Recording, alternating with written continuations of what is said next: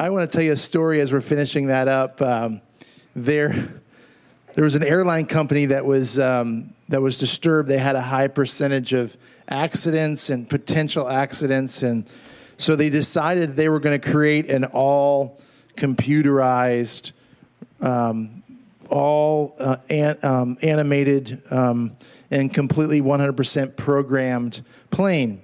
So they didn't have a pilot. It was uh, like one of those unmanned drones, except there there was people on it, and uh, it was completely uh, run by a computer.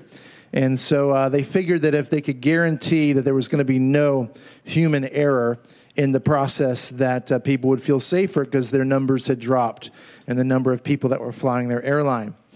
And so uh, there was a kind of a robotic voice that came on the PA system before they took off, and it said um, this: It said it may interest you to know that you are traveling in the world's first completely automated and computerized plane. Now just sit back and relax because nothing can go wrong, go wrong, go wrong, go wrong, go wrong. Anybody ever feel like even when you have everything uh, figured out and try to make all the provisions and necessary plans that sometimes things just go wrong? Has anyone ever experienced that before? And, and someone said, every day. We're going to pray for you, all right, today. Today's your day. Well, uh, I want to talk to you a little bit about sometimes what happens when things go wrong. Sometimes when things go wrong in our life, we end up in what I like to call survival mode. Survival mode. And so everything around us and everything that we do and everything that we think about kicks into survival mode. And sometimes we never make it out of survival mode. Sometimes we're in survival mode because of something that happened three years ago. And we just stay in this perpetual cycle of just surviving, just getting by. I know some adults that have been in survival since they were 15, since they were 14, because they had difficult, traumatic things happen to them and they got stuck in survival mode. And even though there's nothing that they need to worry about much anymore, they're still stuck in survival mode. And so that might be you today. You might be stuck in survival mode. And I can promise you this if it's not you today, you know somebody that is, somebody in your family, somebody close to you. And I can promise you that things are going to come in your way and come to your life that's going to want to put you in survival mode. Your natural instinct is going to be to respond to uh, adversity with going into survival mode. And so I want to teach you today how to come out of survival mode. The biblical steps, but they're practical steps. How many of you know the Bible is practical? I love what David Wagner says. He says, if it's not practical, then it's probably not spiritual, because spiritual things should have practical results. Come on. So these are good practical steps for you to get out of survival mode. Because oftentimes, what happens in survival mode is we open up our peripheral vision and we begin to pay attention to all of the things that are happening to us, have happened to us, or could potentially happen to us. And we're so worried about everything around us and about what may come our way. We become so paranoid and so worried and full of anxiety about what could come our way that we just stay here and we never take steps forward and advance anywhere because we're so worried about keeping our little circle safe and keeping everything just afloat and barely getting by. And so while the Bible describes our life as a race that we're running, and how many of you know if the race that you're running keeps you here and you never take a step forward, that that race isn't going to be very interesting to watch and it's going to take a heck of a long time for you to reach the finish line. Right? That's common sense. But some of us are running the race of life and we haven't taken many steps in years because something happened to us and it kicked us into this natural instinct called survival. And it might, your survival and the way that you're surviving might look something like this. You ready for this? All right. Better empty my pockets. No, can't empty that one because it's got my wallet that's fallen apart. No, you won't get far. There's not much in it.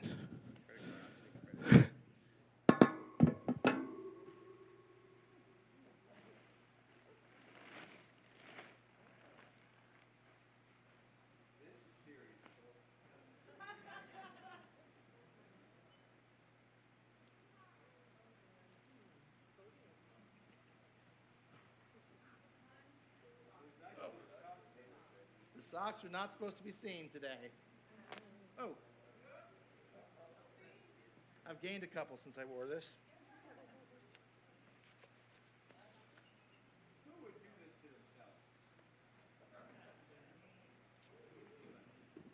Now, in the last service, I put this on backwards. And the stunt that I'm getting ready to pull made the person very nervous, considering they saw me put this on backwards. But I got it on the right way.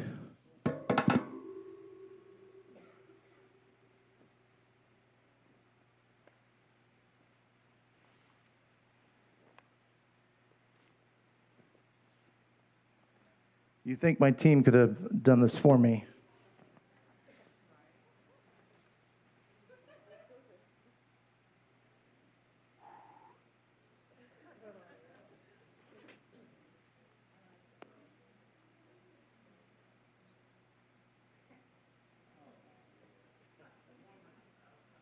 It's getting hot.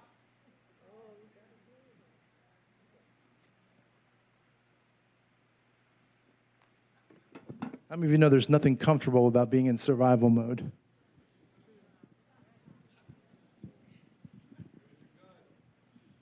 It's not here today.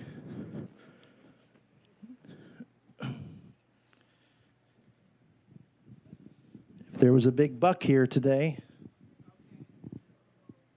it would be in trouble.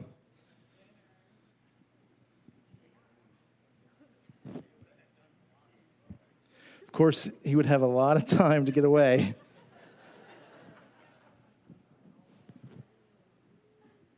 See if I can get this on right here. It's not working out good. There you go. Now, I could continue, but this is getting pretty annoying.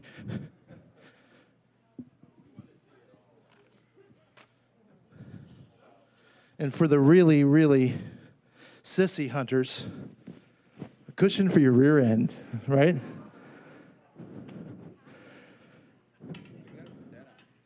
So, this is how some of us live our life. Looks ridiculous. But in a life that's meant to be lived, dressed like you, we're scared to death that anybody will see us, scared of what would come up on us. We got a knife strapped to our leg, got a grenade on our hip because of what we've been through. And we're in survival mode. I'm going to survive. I'm going to get by. You know what happened to me three years ago, don't you? You know what happened a year ago, don't you? It's going to happen again. I can't take a step forward in my life. I just have to maintain what I've got, protect. I just want to make sure that everything here is going to be okay. I know that God's saying that we're running a race. I know that God says that we're more than conquerors. I know all that. But in my life, where I'm at, you don't understand. I've got to keep this protected because I've been through a lot. So I'm going to keep this here. Lower this down so you can't get as much skin. David wrote about this. Psalm 143, David describes living in survival mode. He says, Lord, hear my prayer. Listen to my cry for mercy. In your faithfulness and righteousness, come to my relief. Do not bring your servant into judgment, for no one living is righteous before you. The enemy pursues me, he cr- crushes me to the ground. He makes me dwell in the darkness like those long dead. So my spirit grows faint within me. Speaking of faint, my heart within me is dismayed. This is a man in survival mode. You might say, well, this is David's fault. It's not a matter of whose fault it is. You could have caused the very thing that puts you into survival mode in your life. You could be the very reason, you could be 100% the person to blame for where you're at. And God's not looking at why you're there, He's looking at getting you out of survival mode. And David's describing his condition and he's saying, I, am in this dark place. My enemy is run is running after me. I'm scared for my life. God, get me out of this. I'm in trouble. Don't judge me, but I'm in trouble. I'm stuck in a cave somewhere, hiding, protecting what's mine. I just want to live another day. I just want to survive. There's nothing about advancement in David's cry here. There's nothing about uh, improving his life or in going forward with the kingdom of God. Nothing here. He just wants to survive. He just wants to live. It says this For God, I remember the days of long ago. I meditate on all your works and I consider what your hands have done. David stops for a moment in the middle of describing this situation, in the middle of describing the mentality of survival and the life that he's living, in the middle of describing him just barely trying to maintain. He stops for a moment and he says, But I remember the days of long ago. I take time out to remember what you've done in my life. I meditate, I think about your works. And it says, and I consider what your hands have done. This is a powerful scripture here because he stops in the middle of survival. I want to tell you this something has to stop you in the middle of survival mode. You have to stop yourself for a moment and remember when God has bailed you out before. You have to take a pause for a moment. I don't care if this hole is deeper than you've ever been before. You have to stop for a moment and say, God, I know your plans, I know your promises, and I know that you've done something for me before. I consider the works of your hands. I meditate upon your works. I think about your promises, what you've said for my life, the dreams and the visions that you've given me. I think about those things. Surely you don't want me stuck here. And for a moment, David, he zeroes in on the real prize. He focuses in, he, he makes the most important thing his target. He zeroes in on the most important thing, and that is remembering the promises of God over your life, remembering what He's done for your life, remembering who He is to you, remembering what He's promised for you. That's what David does. He stops in the middle of all this and he remembers those things. And I, I have a demonstration I'd like to do, and this will stick with you for the rest of your life. I want to, I want to show you this. But I, I love the, uh, the movie, um, um, The Patriot. Love The Patriot. Also love Braveheart. There's something about Mel Gibson in those epic movies that I don't know, I just love. And I love The Patriot, one of my favorite movies. And I could watch the scene over and over again, even though it gets pretty bloody and graphic. It's so crazy how important that the love of a father is when somebody messes with his babies. And if you remember what happens with Mel's character in the movie, there's a there's a there's a scene where the the British come and they they they're upset because Mel was taking in wounded soldiers. And um, he wasn't trying to take side, but he was taking in both British soldiers and American soldiers. He was taking them both in because they were wounded, and the battle was not far from his house. And there's this very, very cruel um, British general that comes, and, and he, he comes to the door and realizes that there's both American and British, and he orders his men to kill all the American soldiers that are wounded there, and which which was a you know which was something they're not supposed to do in war. And and he he gets a hold of Mel, and one of he, he decides to take Mel's old oldest son. And he's dragging Mel's oldest son off, chained up. and uh, away from him. And, and Mel's, you can see on his face, Mel's character is so upset. And he's, he, he, years ago, he was just an animal on the battlefield, just crazy. And Mel's second oldest son goes running after the guy who took his brother. And he turns around, and he shoots him, and he kills him right there. And Mel watches, holds his son as his son's dying, his second oldest son, and his oldest son is being dragged off. And he had promised he wouldn't go to war. He promised that he didn't want to be a part of it.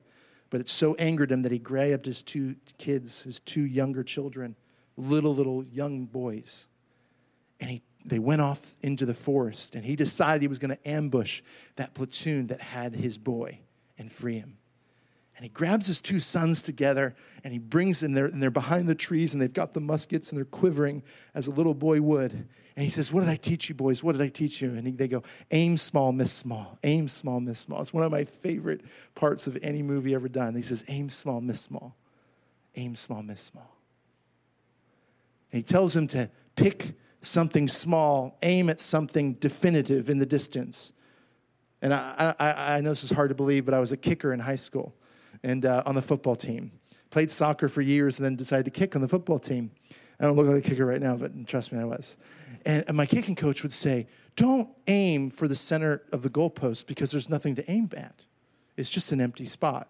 He used to say, pick something in the distance. It could be a cell phone tower, it could be a light in a house, it could be a, a branch of a tree, but pick something definitive that's in the center of the goalpost and aim at that. Because if you aim at the width of the goalpost, you're just kind of hoping you're going to put it between.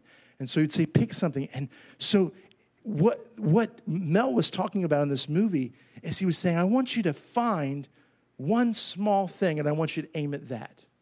It may not seem significant, but I promise if you pick one thing and you aim at that and you block everything else out from around you and you focus on that one thing, then you'll be successful with the shot.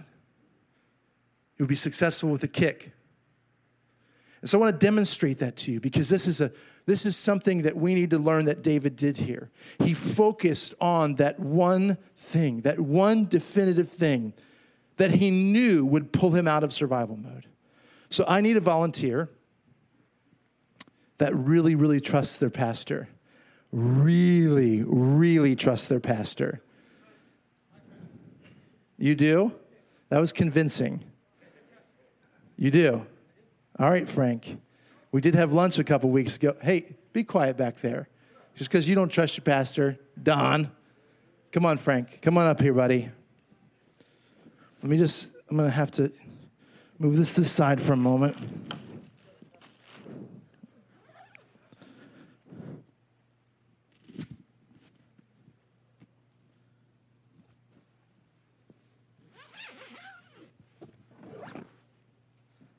All right.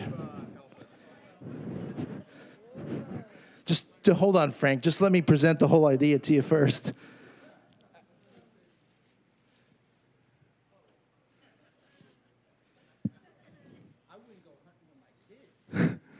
All right, Frank.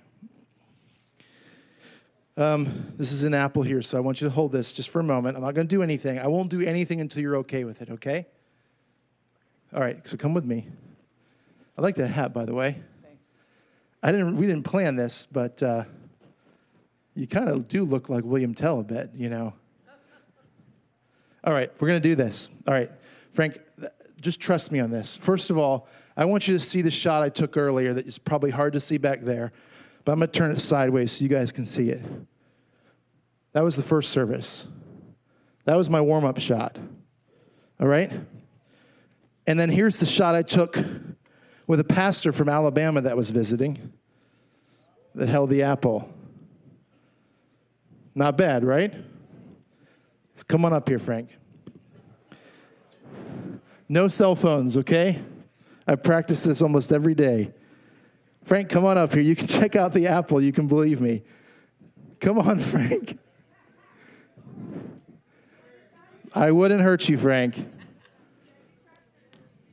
Plus, if you don't do this, my whole entire sermon is going to be wasted. All right? Now, what I want you to do, get over here. Can you get on your knees? Just go ahead. Just get on your knees for a moment. Surely the Lord won't take you home when you're on your knees. You know what I mean? What? You can pray. Go ahead, because I got to get ready.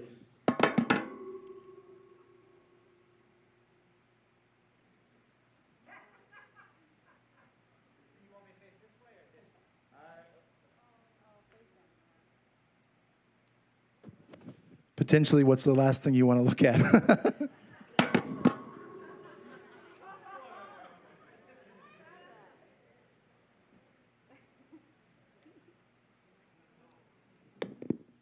Cell phone, eighth row, purple, down. You ready, Frank? You can hold it out, you can put it on your head. Yeah. I think the knees are the least of his worry right now. Frank, just get on down there for a moment. It's, it's easy to take out. You even think this is a bad idea, don't you? All right, just hold it up in front. We won't do it by your head. I don't want to do it by your head. Just hold it with your hand. Can you do that for me? Yeah, but not with your hand behind it because the arrow is going to go through it. Can you hold it by the stem? Yeah, in front of the target so you give me something to hit. Yep, down to the left, up a little bit. Oh, you're not really, can you see? Are your glasses okay? There you go, right there. All right. I'm just kidding with you. I'm not going to do this. Give Frank a hand. Frank, you did trust me, though, I got to admit. And you get an apple, all right? But I am going to fire this thing because I want to show you this. So, this is a peep sight. And this little peep sight here, it narrows down what you can see. It's like a mini version of blinders on a horse. It narrows down what you can see, and you can only see. You see how big that peep sight is, that black peep sight? It's about the what the diameter of a ballpoint pen, maybe smaller. And you line this up with a green dot on the front of this and put that on what you want to hit. So, my, what I see when I'm looking through this is so narrow and small. It's very limited. You could come up next to me and you could be doing whatever you want. You could be throwing things at me as long as you didn't hit me. I wouldn't know it because I'm just focused on one thing. The trees could be rustling around me in a tree stand, and I wouldn't see the leaves falling. The world could be crashing down on me, but I've got my left eye closed, my right eye open, and all I'm focused on is that little peep sight with that little green dot. And if I do this right, it should look like this. Now you can use your cell phone, Chelsea, all right?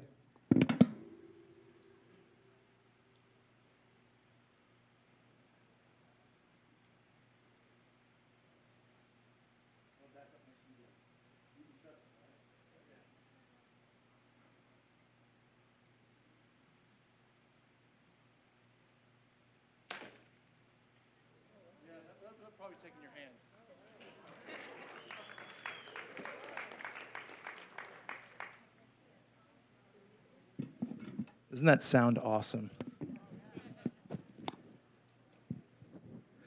That's what David did.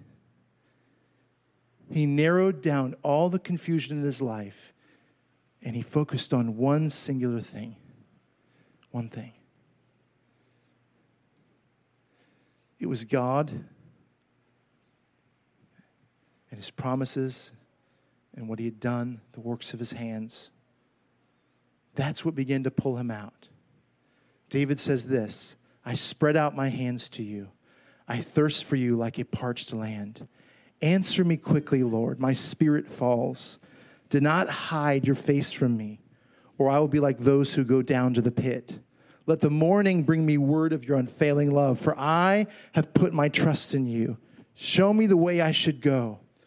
For to you I entrust my life. Rescue me from my enemies, Lord, for I hide myself in you. Teach me to do your will, for you are my God. May your good spirit lead me on level ground. For your name's sake, Lord, preserve my life. In your righteousness, bring me out of trouble. In your unfailing love, silence my enemies. Destroy all my foes, for I am your servant. David goes in this chapter from being pursued, from being alone, from being scared, for being all of these emotions that we equate with being in survival mode. He goes from that to at the end of this chapter, and if you start with uh, verse one, uh, 144, everything's changed by then. But this this cha- in this one chapter, after he remembers and meditates upon what God had done, the works of his hands, after he remembered what God the days long ago when God bailed him out, it shifted his mindset. He was no longer going, Lord, just get me out of this mess. He he shifted his mindset to who God is and what God could do in this situation in his life. And I'm reminded of this story, this uh, this verse, uh, this chapter in Isaiah 54, and this is really what I want you to hear.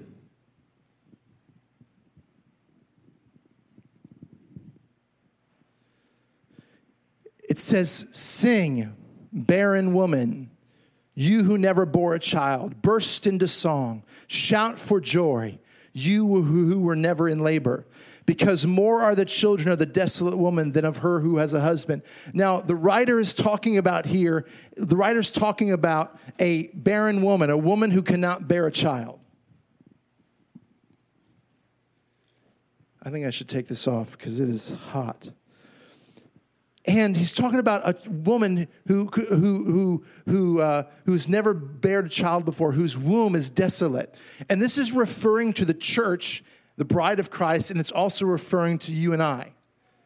And he says to this woman, he says to this woman, You, barren woman, the one who can't have any children, why don't you start to sing with shouts of joy?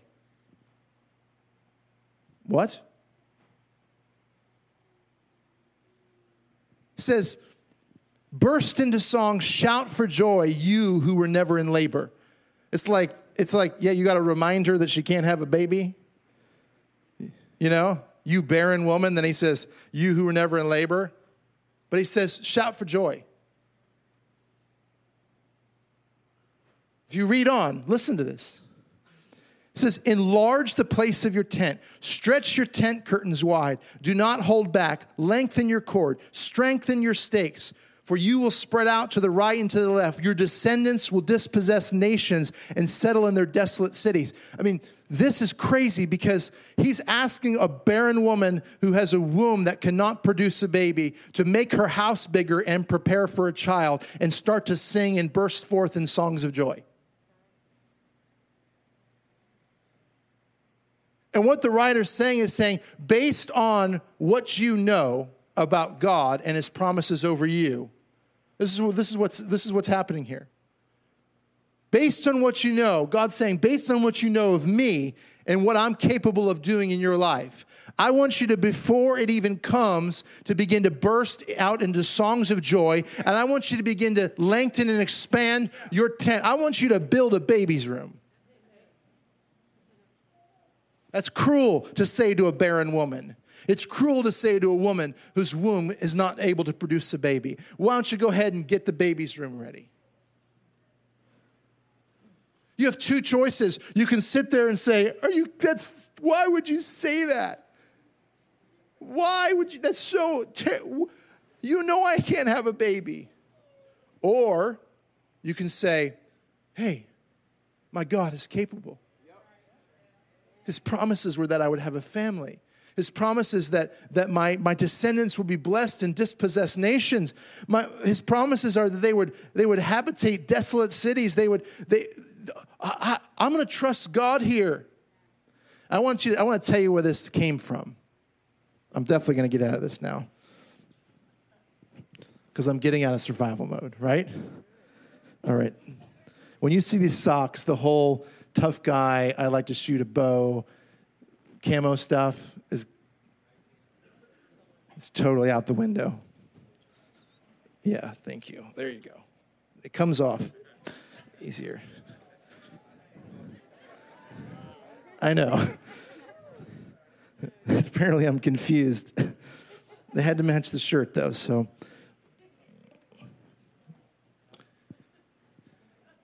This is what happened to me a couple weeks ago. For seven months, my wife and I have been in survival mode. I'm just being transparent with you. When our little one was born, for those of you that are guests that have never been here before, we had a, my wife gave birth to our baby Madeline. She was uh, uh, 14 weeks early. She weighed uh, one pound 13 ounces, went down to a pound and a half the next day, and uh, she was only 12 inches long. And uh, we spent 62 days in the NICU, and we thought when we left the NICU that everything was going to be great. Bringing our baby home, and it was wonderful because we were happy to have her. But then the real fun began, and we have spent months in survival mode. Months, months, and months, months in survival mode. I mean, like, you know, if we had a pair or two of clothing clean, we're doing good. Piles of clothes here and there. You know, if I could get the grass cut, I felt like we were on top of the world. I was just barely keeping up with the grass, but I sure wasn't doing anything to improve things around the house. Just barely holding on. If we could go shopping for the week, we felt like we were, we were like conquering the world. It was just been that way. And it, it's been difficult. It's gotten a lot better, but it was really difficult. And we've been in survival mode, and now things are much better, but we haven't gotten out of survival mode. We're just kind of still maintaining. And our circumstances now aren't necessarily keeping us in survival mode, it's this.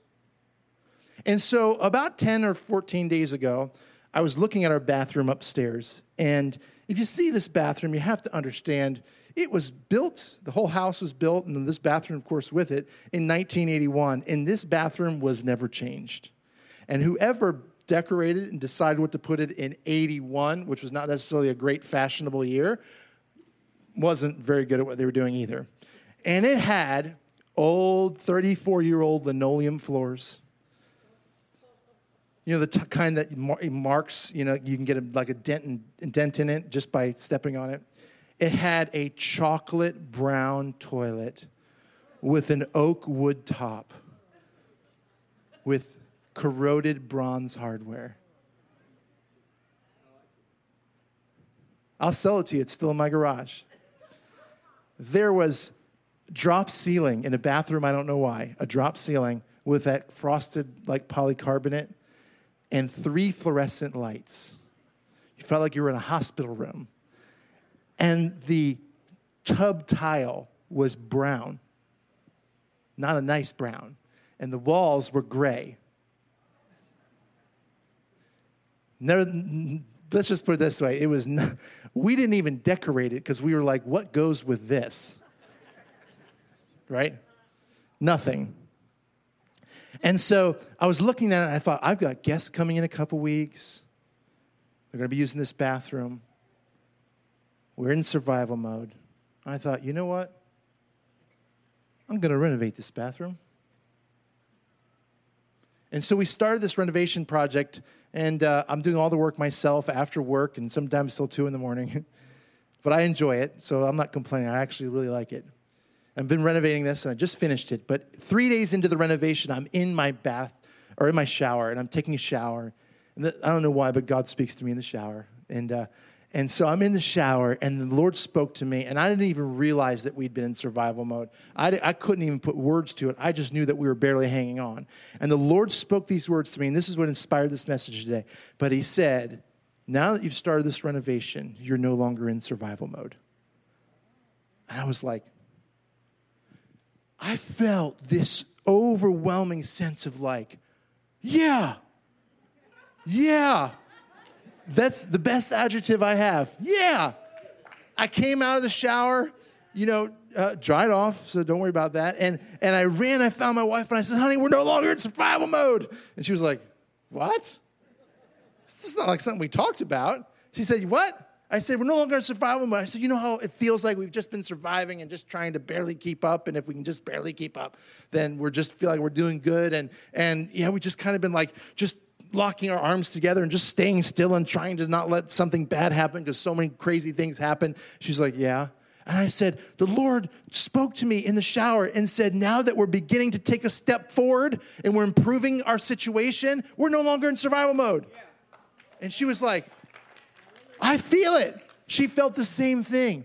And since that moment, it's been about a week that's passed, I've been improving things left and right. I don't even care if it's a scuff on the wall. I, I, I, I last night, like 10:30 at night, I am putting uh, blinds up and I put curtains up. And I, I, I was just like, just go, stuff that we had bought a long time ago that I just never did.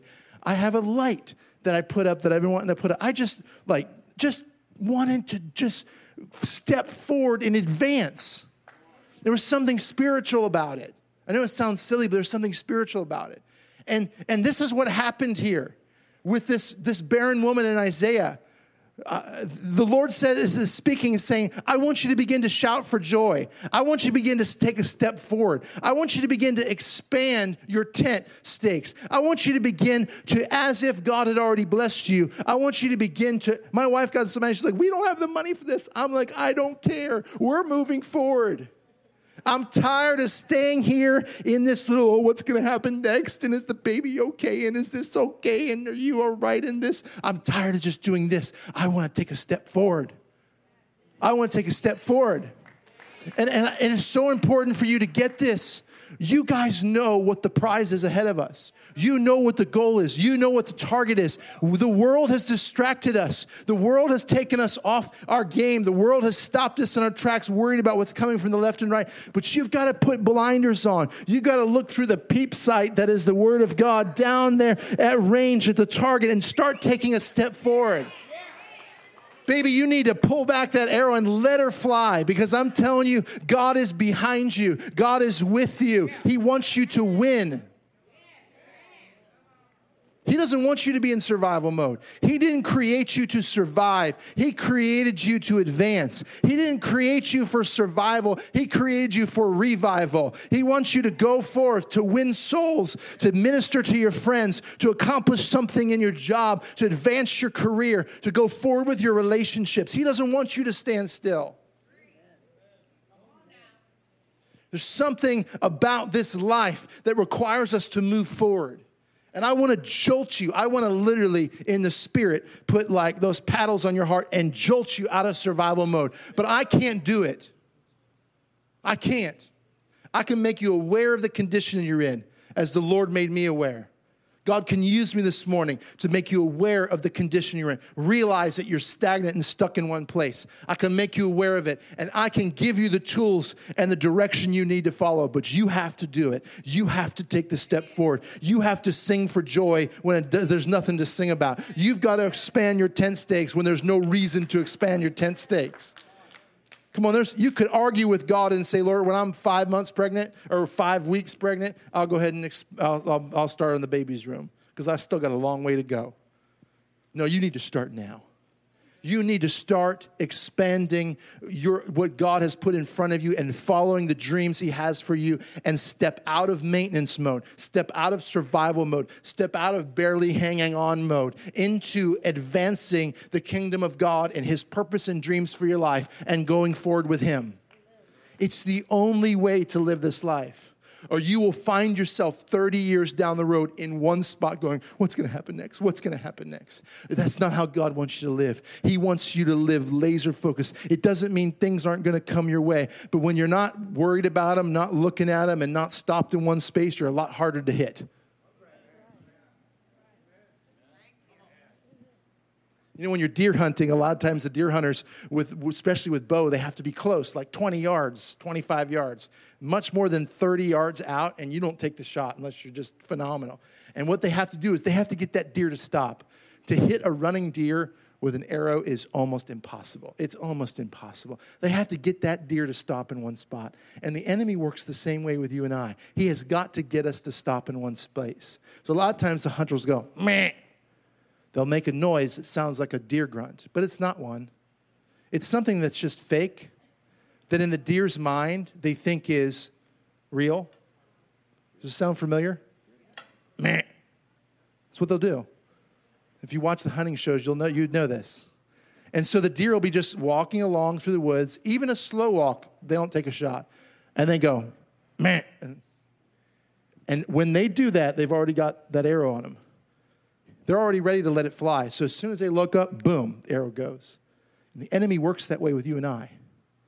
He makes noise through various ways that in our mind we think to ourselves, oh my God, that's really something I should be afraid of. It's not something you should be afraid of. It's Dan in the tree who can't hit you if you keep going. He's thinking about cheeseburgers and fries and nachos and filet mignon and lobster. Hey, by the way, I heard that the Harvest House ladies and men had, had steak and lobster the other night. Is this true? You didn't invite me? Uh, they didn't want me to stop, apparently. But the enemy does that to us. He calls out our name he makes us think we should stop and be worried and protect ourselves. When honestly, as long as you're pursuing what, what God's put in front of you and you're taking a step forward, He can't ultimately stop you. He can, you are a runaway train towards Jesus. You cannot be stopped by the enemy. The only thing that can stop you is you. And when you stop, you invite the enemy to come you watch National Geographic, you see all the animals running together. Which is the one that gets eaten? The one that doesn't stay with the group and stops. As long as you keep going, towards what you know is the prize, as long as you keep aiming towards what's in front of you, as long as you keep remembering who God is and what He wants to do in your life and the promises He has for you, and you keep moving forward, you cannot be stopped. And you won't end up in survival mode. And two years from now, I won't find you in the same place you are today. I spent seven months there. It was seven months too long. I don't want to go back to survival mode. So many things happened in that seven months. Between the baby, we had a dog that died. We had an air conditioner at 11:30 at night in a, our second story that basically just started leaking everywhere down into the first story and ruined the carpet. I mean, we had everything that could go wrong go wrong in the last seven months. I promise you, if it could go, our dog died in the most tragic way you could possibly imagine. Worse than being run over. I, I don't even want to get into it. it. It was tragic. And it was my wife's, like, just like first child before we had babies. And if you've been through the death of a pet, you know how that is. And it was like one thing after another. At one point, my wife said to me, she's like, What's next? Just crying. She's like, What, what, what do we have to endure next? But I promise you, something changed when we decided we're not just going to protect and just barely get by. And today, I want to leave you knowing that you can be jump started out of survival mode into advancing the way God promised you would in your life. I'm going to finish this up with Isaiah 54, uh, verse 11. Afflicted city, lashed by storms and not comforted, I will rebuild you with stones of turquoise, your foundations with lapis lazuli. I will make your battlements of rubies, your gates of sparkling jewels, all of your walls of precious stones. All of your children will be taught by the Lord, and great will be their peace. In righteousness you will be established. Tyranny will be far from you. You will have nothing to fear. Terror will be far removed. It will not come near you. If anyone does attack you, it will not be my doing. Whoever attacks you will surrender to you.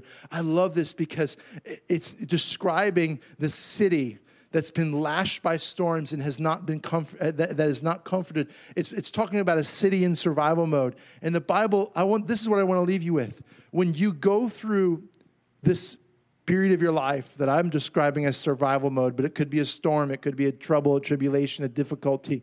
But when you go through survival mode and you come out of it the way I'm describing here, by following God's plans for your life and believing and trusting that He's going to lead you out and taking a step forward, He leaves your life better off than it was before you entered survival mode. This city never had stones of turquoise or foundations of lapis lazuli. The battlements were not made of rubies. The gates were not of sparkling jewels. The walls were not precious stones. It was just a normal city that had some storms come its way. But God says when you come out of survival mode, following me and my plans for your life, what you thought used to be your old normal And that's what you do. I just want to get back to the way it was. I just don't want to be in survival mode. God's saying, No, I'm not going to take you and just put you back the way you were before. But when I rebuild you, when I take you out of this, when you follow and, and in faith step out with me, when you expand the, the tent stakes of your house, when you don't even have a child, when you burst forth into song with joy when there's nothing to be joyous about, when you take that step of faith forward based on my promises for your life, I will rebuild your life better than it ever was before.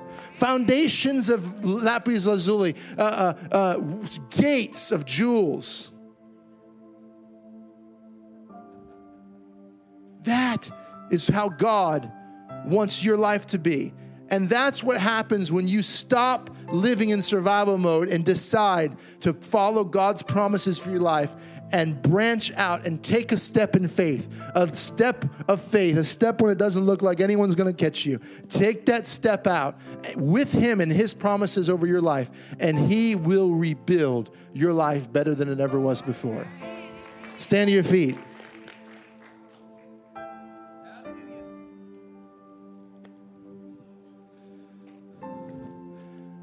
Come on, how many of you just by a show of hands, and, and if it's not you, that's fine, but you, don't raise your hand for me. But how many of you would say this? You'd say, I need to hear this today.